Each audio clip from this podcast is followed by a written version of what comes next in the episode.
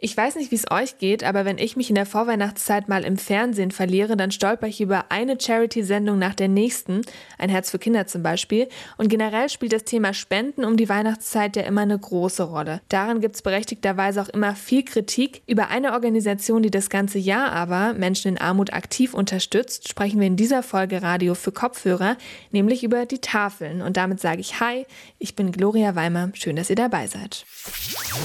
Mephisto siebenundneunzig Komma sechs, Radio für Kopfhörer. Seit fünfundzwanzig Jahren gibt's die Tafel schon hier in Leipzig. Die Tafeln sind mittlerweile in ganz Deutschland eine der wichtigsten Organisationen. Eigentlich wurden die gegründet, um Lebensmittel zu retten, die Supermärkte nicht mehr losgeworden sind.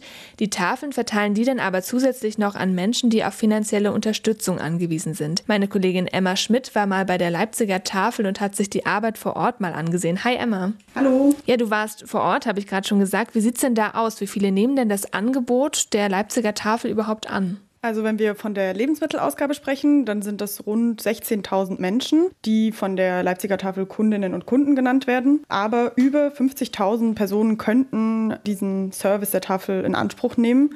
Ich finde, das zeigt wirklich, wie viele Leipzigerinnen und Leipziger ein geringes Einkommen haben und damit in relativer Armut leben. Ähm, um dem so entgegenzuwirken, kann man sich jeden Tag frische Lebensmittel bei der Tafel abholen und das gegen einen geringen Unkostenbeitrag von äh, vier Euro für Erwachsene und ein Euro fünfzig für Kinder. Okay, jetzt hast du ganz am Anfang sechzehntausend gesagt, die dieses Angebot annehmen. Das ist nat- natürlich eine ziemlich hohe Zahl. Das muss ja auch irgendwie personell abgefangen werden. Wie ist denn da so die Leipziger Tafel aufgestellt? Also es gibt wohl ein paar Angestellte bei der Leipziger Tafel, aber das Allermeiste läuft wirklich über Ehrenamtliche. Ich habe mich letzte Woche mit Doktor Werner Wehmer getroffen, der ist der Vorstandsvorsitzende der Tafel und mit ihm habe ich auch darüber gesprochen.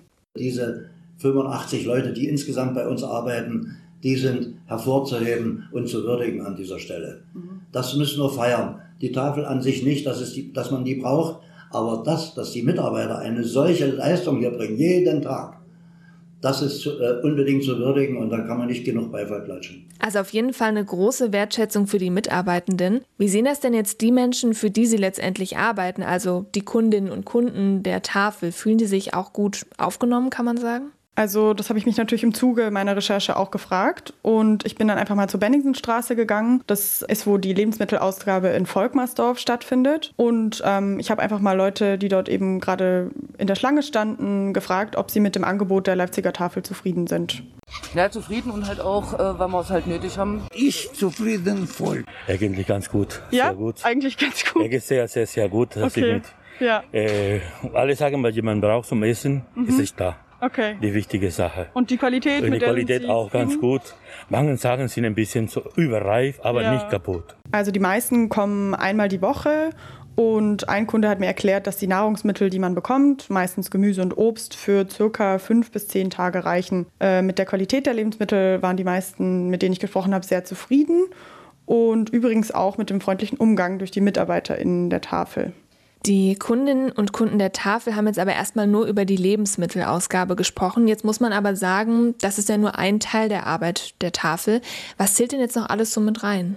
Also an der Stelle muss ich vielleicht nochmal sagen, dass wirklich ich ja nur spezifisch über die Leipziger Tafel sprechen kann. Ich glaube, da gibt es schon äh, regionale Unterschiede oder eben Unterschiede zwischen den einzelnen Vereinen dann. Aber also für Leipzig kann ich auf jeden Fall sagen, neben der Lebensmittelausgabe gibt es die Möglichkeit, sich eben schon fertig gekochtes Essen abzuholen. Und äh, daneben kann man eben auch als Kundin oder Kunde Kochkurse machen, wo man lernt, frisches Essen, also frisch und gesund zu kochen.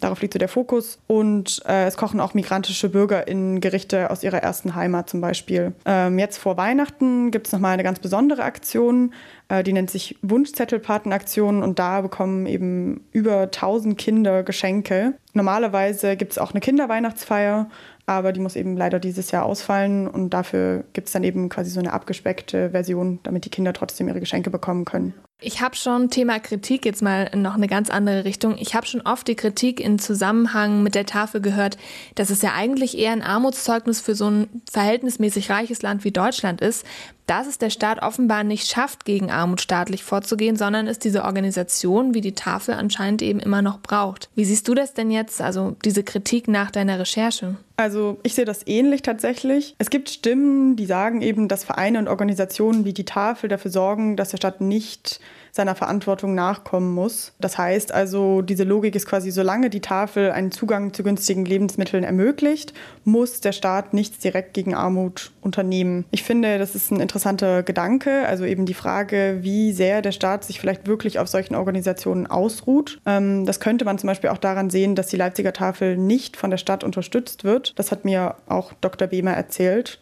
Ich denke, man muss ja aber sagen, es ist ja wirklich nur eingeschränkt eine Kritik so direkt an der Tafel, weil eben der Fakt, dass sie so viel genutzt wird, zeigt, dass sie eben gebraucht wird. Abschließend noch die Frage an dich. Du hast ja Gespräche vor Ort geführt, du hast auch die Stimmung vor Ort erlebt.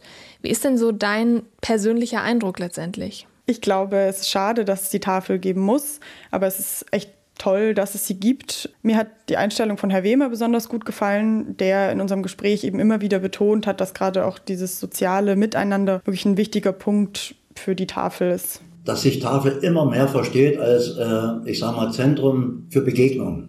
Und das ist wichtig. Äh, Leute brauchen soziale äh, Ge- Gebilde, müssen sich irgendwo äußern können, müssen Leute treffen und, und, und. Das machen sie nicht auf der Straße. Dann kann man hier, wenn wir hunderte von Leute hier haben, dann kann man sich hier treffen.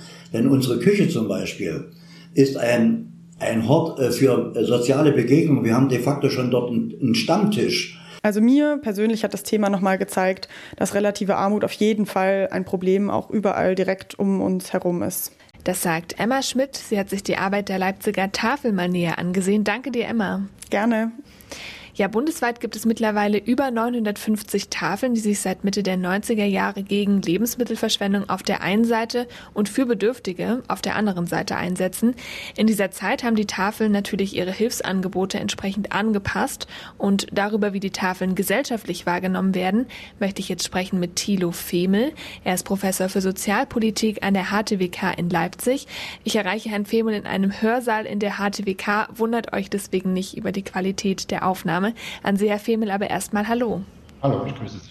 Ja, Herr Fehmel, ich habe es gerade schon in meiner Einleitung gesagt. Seit über fünfundzwanzig Jahren setzen sich die Tafeln in Deutschland für Bedürftige ein. Mal die Frage an Sie, welchen Stellenwert bringt das denn den Tafeln gesellschaftlich eigentlich ein?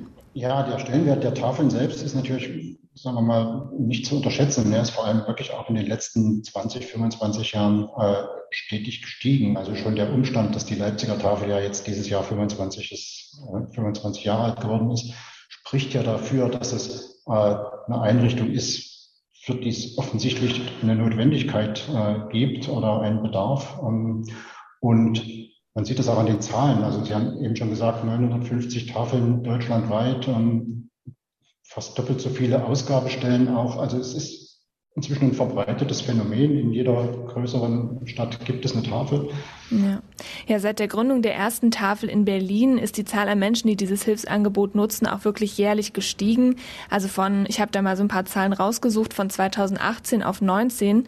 Zum Beispiel von bundesweit eins Komma fünf Millionen Menschen, die das Angebot genutzt haben, auf eins Komma fünfundsechzig Millionen KundInnen. Und von zweitausendvierzehn auf zweitausendsechzehn ist der Anstieg sogar noch mal höher, prozentual gesehen. Ähm, welche Gründe sehen Sie denn dafür, dass das Angebot eben wirklich von Jahr zu Jahr mehr genutzt wird, kann man sagen? Ja, da gibt es sicher mehrere Gründe.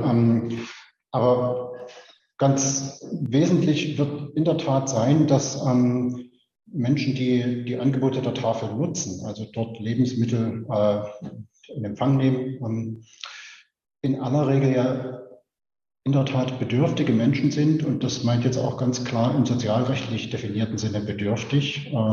Die Tatsache, dass die Zahl der Menschen, die auf diese Angebote zugreifen, steigt, scheint ein Indiz dafür zu sein, dass die anderen Teilhabe- und Versorgungssysteme des deutschen Sozialstaats so umfänglich offensichtlich nicht mehr greifen.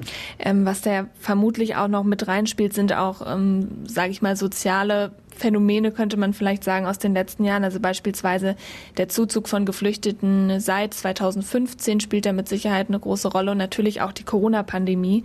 Wie schätzen Sie diese beiden Dinge ein? Es ist in der Tat so, dass ähm, durch den Zuzug vieler Geflüchteter auch potenziell der Kreis derer, die äh, Nutzende von Tafeln sind, gestiegen ist. Äh, andererseits gibt es durchaus auch viele Tafeln, die sagen, ähm, sie richten ihre Angebote gar nicht an äh, Asylsuchende. Wir können uns erinnern, dass es, ähm, ich meine, äh, im, im Ruhrgebiet äh, anfangs der Pandemie ähm, ja auch äh, eine deutschlandweit medial ähm, beobachtete Debatte darüber gab, wer eigentlich jetzt äh, die Angebote der Tafeln nutzen darf und wer nicht. Also dürfen das nur Deutsche, also Inländer sein oder auch Asylsuchende. Hm. Weil Sie gerade auch meinten, ähm, also jetzt gerade auch zum Thema Geflüchtete, wen sprechen die Tafeln eigentlich an? Also wer sind letztendlich diese KundInnen? Da nochmal gezielt die Frage an Sie, da hat man ja immer nur eine relativ vage Vorstellung von Menschen, die dann das Angebot auch nutzen. Also das sind jetzt mal grob gesagt einkommensschwache Menschen, aber bringen Sie da vielleicht noch ein bisschen mehr Licht rein. Wer ist denn eigentlich, wer zählt denn noch zu diesen KundInnen?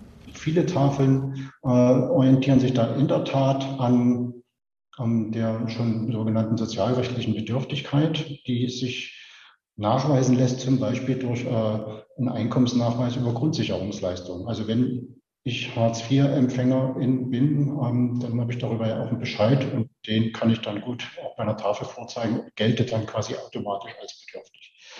Irgendein äh, Kriterien werden die Tafeln brauchen, denn sie werden äh, in aller Regel nicht nach purem Ansehen der Menschen entscheiden wollen, äh, geben wir dem jetzt Lebensmittel oder nicht. Also das ist ja dann irgendwie auch sehr selektiv und hochgradig stigmatisierend. Deshalb werden solche äh, sozialrechtlichen Definitionen in aller Regel verwendet. Das hat, wenn ich das noch ergänzen darf, das hat dann natürlich zur Folge, ähm, dass sich Tafeln in der Tat auch so, so an Armut orientieren und, und sich natürlich an arme Menschen im herkömmlichen Sinne äh, im Wesentlichen richten, äh, sich aber in der Tat auch diese Armut zunächst erstmal dokumentieren lassen müssen. Ja, die Nutzung der Tafeln durch diese Menschen ist ja auch gesellschaftlich, muss man ja leider sagen, immer noch mit einem gewissen Charme verbunden. Wie würden Sie das denn einschätzen? Ist das noch ein großes Thema? Da ist äh, wahrscheinlich die, die Forschung, also die Begleitforschung zu Tafeln in den letzten Jahren zu ganz interessanten äh, Befunden gekommen. Es ist in der Tat natürlich so, dass es ähm, beschämend sein kann für viele Menschen, zur Tafel zu gehen und sich dort mit Lebensmitteln zu versorgen. Äh, beschämend deshalb, weil ja, wie ich schon sagte, dem vorausgeht, dass man sich zunächst erstmal als einkommensarm äh, oder irgendwie ressourcenarm äh, outen muss. Ne? Und das ist für sich genommen ja erstmal, sagen wir mal, ein Schritt, den man nicht besonders gern äh, geht. Bedeutet, dass es aus Sicht der Nutzenden wahrscheinlich auch immer eine gewisse Überwindung kosten wird, diese Tafeln aufzusuchen. Also es ist kein Begegnungsort oder sozialer Ort wie, wie in anderen sozialen Bereichen, wo es Begegnungsstätten für bestimmte Menschen gibt zum Beispiel. Da jetzt abschließend noch ein kleiner Blick in die Zukunft. Also die Tafeln verlangen ja zum Beispiel auch kleine Unkostenbeiträge von ihren KundInnen, ähm, weil sie eben nicht staatlich gestützt werden, die Tafeln. Fänden Sie es denn wichtig, dass sich die Politik da ganz klar mehr einbringt? Die Frage an die Politik ist ja eigentlich eher die, ähm, sollte es nicht möglich sein, Sozialstaatsstrukturen zu schaffen und Leistungsstrukturen zu schaffen, die äh, es überhaupt überflüssig machen, ähm, Menschen dazu zu nötigen, äh, auf diese Tafelangebote einzugehen. Ja. Das muss ja nicht zwingend bedeuten, dass die Tafeln abgeschafft werden sollen. Die Tafeln sind als Verteilungseinrichtungen sicher ziemlich ähm, effektiv, aber die, die Verknüpfung aus Sozialstaatlichkeit und Lebensmittelachtsamkeit äh, ist, das ist jetzt meine persönliche Meinung, ähm, bei Tafeln irgendwie relativ ungünstig. Also man kann beides auch gut voneinander trennen und äh, Lebensmittelachtsamkeit auch betreiben, ohne jetzt gewissermaßen den Sozialstaat damit zu entlasten. Und darauf läuft es ja eigentlich hinaus. Das sagt Thilo Fehmel. Er ist Professor für Sozialadministration und Sozialpolitik an der H T W K in Leipzig. Herr Fehmel, ich danke Ihnen sehr für das Gespräch. Sehr gerne. Und damit sind wir auch am Ende dieser Folge Radio für Kopfhörer angelangt. Danke an Miriam Wüst, sie hat mich bei dieser Folge unterstützt. Und danke natürlich euch fürs Zuhören. Uns gibt's dann am Freitag wieder mit einer neuen Folge. Vergesst nicht, eure Türchen im Adventskalender zu öffnen, wenn ihr einen habt. Und auch mal unter radio mephisto punkt de vorbeizuschauen. Da findet ihr regelmäßig Filmempfehlungen, Musiktipps und auch aktuelle Beiträge. Ich bin jetzt aber erstmal raus. Ich bin Gloria Weimer. Macht's gut und bis zum nächsten Mal. Mephisto siebenundneunzig Komma sechs Radio für Kopfhörer.